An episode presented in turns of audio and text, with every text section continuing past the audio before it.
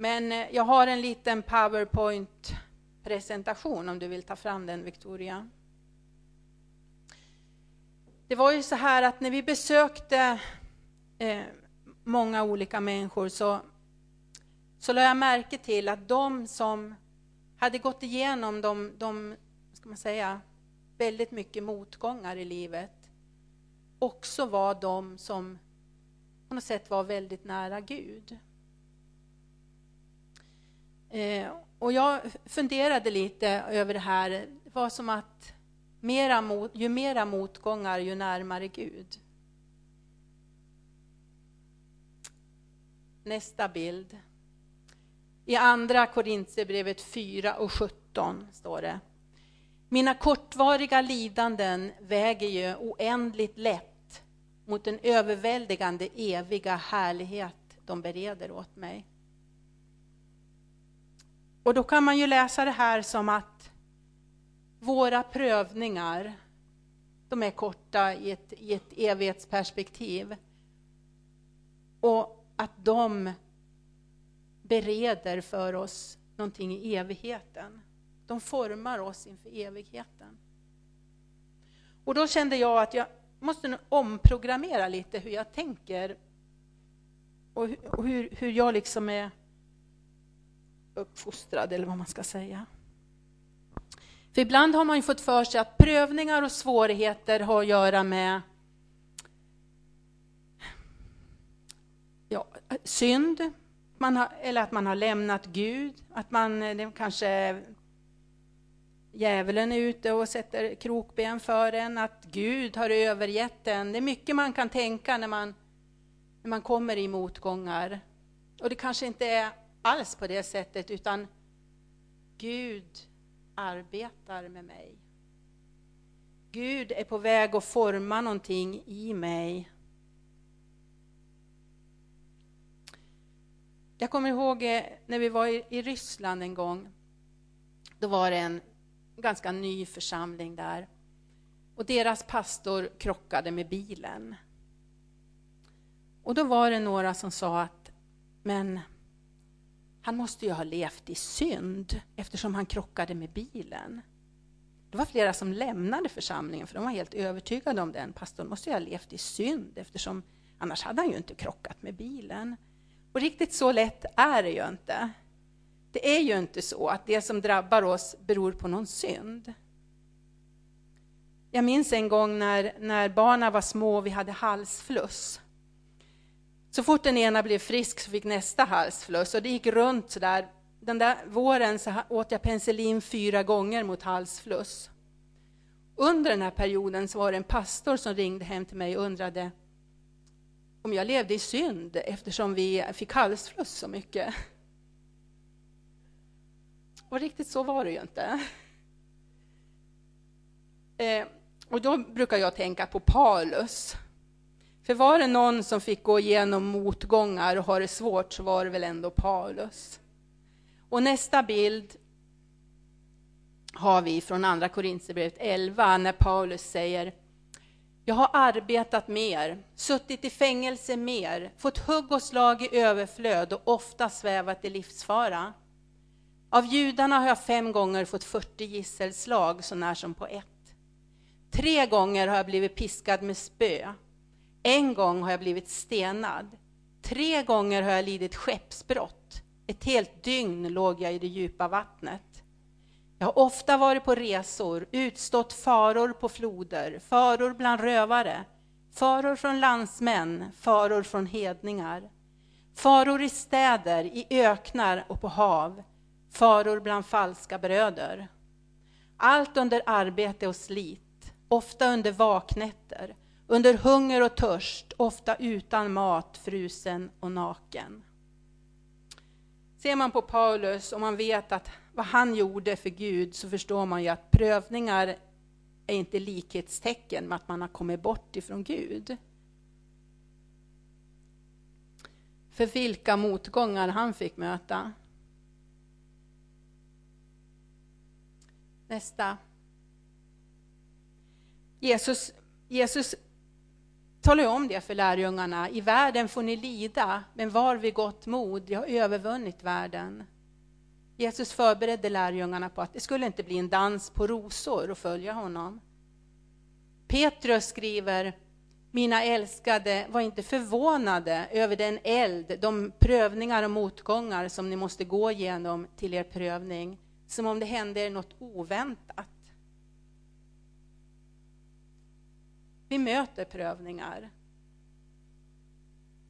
Men Gud har ett syfte med varje prövning. Gud håller på att formar oss för att bli lika Jesus.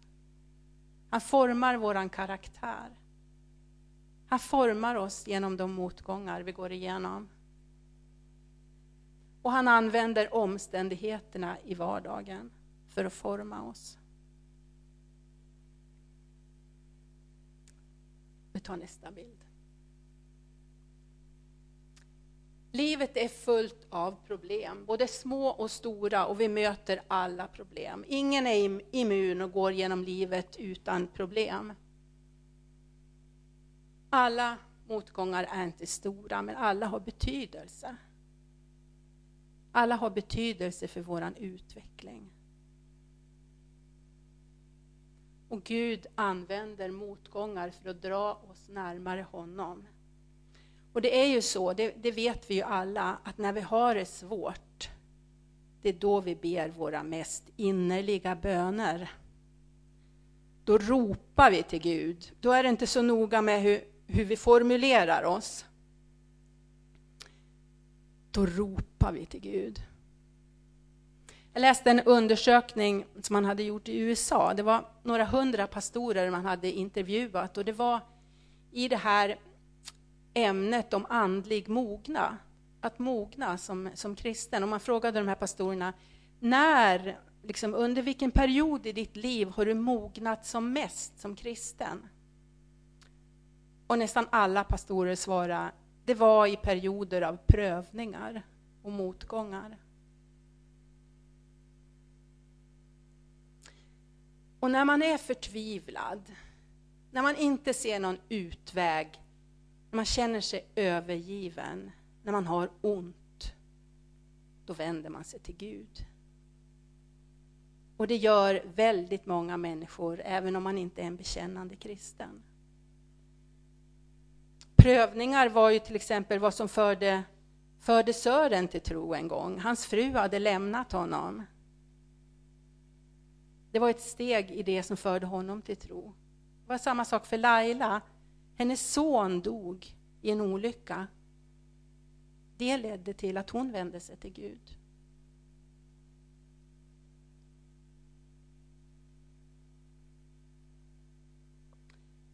När vi har prövningar, när vi vänder oss till Gud när vi har det svårt, då lär vi oss sånt om Gud som vi aldrig kan lära oss annars. Vi kan aldrig läsa det eller uppleva det på annat sätt, utan det är då när vi har det svårt, som vi verkligen märker hur, vem Gud är.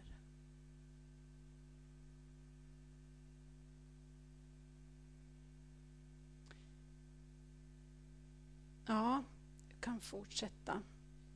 Jag ska inte säga så mycket om det här, utan jag har bara radat upp här några olika, olika personer som vi känner igen ifrån Bibeln, som det är klart att Gud hade kunnat rädda de här människorna från att gå igenom det de gjorde, men han, han valde att inte göra det. Han lät de här motgångarna komma, vilket gjorde att de var helt andra personer efteråt. De var förändrade. Jag ska inte gå in, ni, ni läser själva. Och vet, ni vet vad, vad som händer, ni känner till de här historierna. Ja, vi fortsätter. Paulus skriver att det är egentligen vers 9 som jag är ute efter. Att genom svårigheterna lär vi oss att inte lita på oss själva utan på Gud. Motgångar tvingar oss att vända oss till Gud, för vi känner att i oss själva har vi ingenting. Nästa. Man inser inte att Gud är allt man behöver förrän den dagen när Gud är allt man har. Och då finns han där. Och då är han allt man behöver. Ja. Ingenting kan drabba dig utan att Gud tillåter det. Och även om både människor och Satan vill dig ont, så kan Gud vända det till något gott. Allt som händer dig har betydelse för ditt andliga liv. Allt. Fortsätter. Från Romarbrevet 8. Det är några verser som vi ofta läser. Vi vet att allt samverkar till det bästa för dem som älskar Gud. För dem som är kallade efter hans frälsningsplan. Ty innan de ännu var till har han känt dem och bestämt dem till att likgestaltas med hans son. Vi vet att allt samverkar till det bästa. Det betyder inte att jag alltid får som jag vill. Och det betyder inte att allting har ett gott slut här på jorden. För det har det inte. Men det betyder att allt samverkar till det bästa.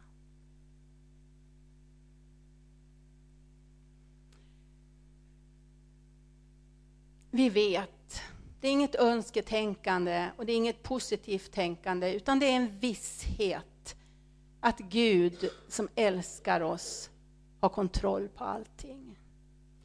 Vi vet att allt Gud har en plan, han gör inga misstag. Och allt som händer oss kan Gud omvandla till något gott. Det kan vara sjukdom, katastrofer, skilsmässa, närståendes död. Gud kan omvandla det värsta onda till något gott. Det största exemplet vi har på det är väl när Jesus dog på korset. Då trodde de att de hade besegrat Jesus. Men i verkligheten så blev ju det världshistoriens största seger. Gud kan vända. Vi vet att allt samverkar. Händelserna i vårt liv, det samverkar. Allt det är som när man bakar. Man blandar ihop ägg och socker, lite matfett, mjöl, bakpulver, lite mjölk kanske. Och var för sig är de här ingredienserna ingen höjdare. Det är inget kul att äta varken mjöl eller bakpulver.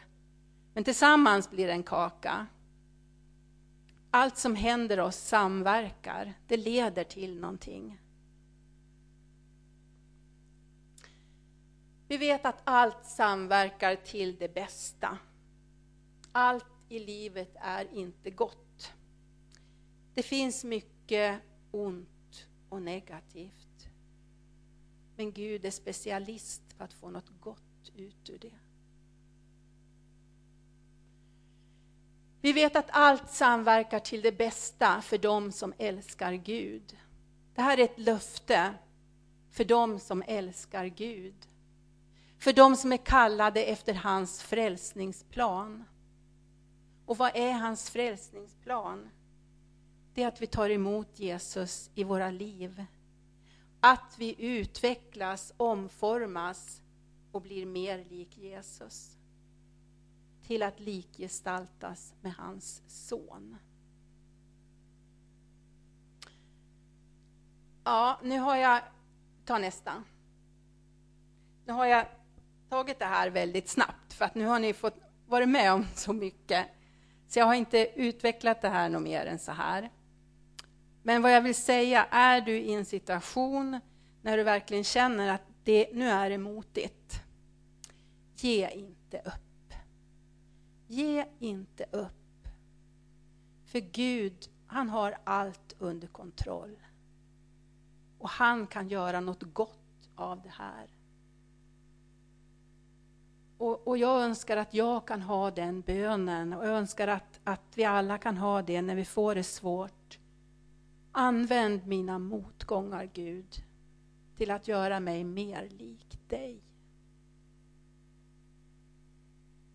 För det är det det, är det, det handlar om till syvende och sist. Allt samverkar i en process för att göra oss mer lik Jesus.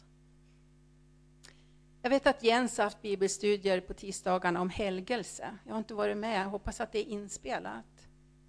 Det här är också en del av helgelsen. Gud välsigne er var och en. Hoppas ni inte blev alldeles nertyngda nu.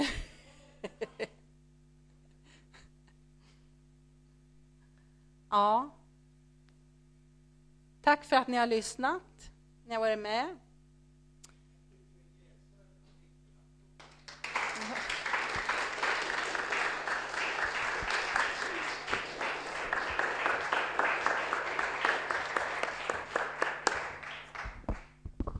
Ja,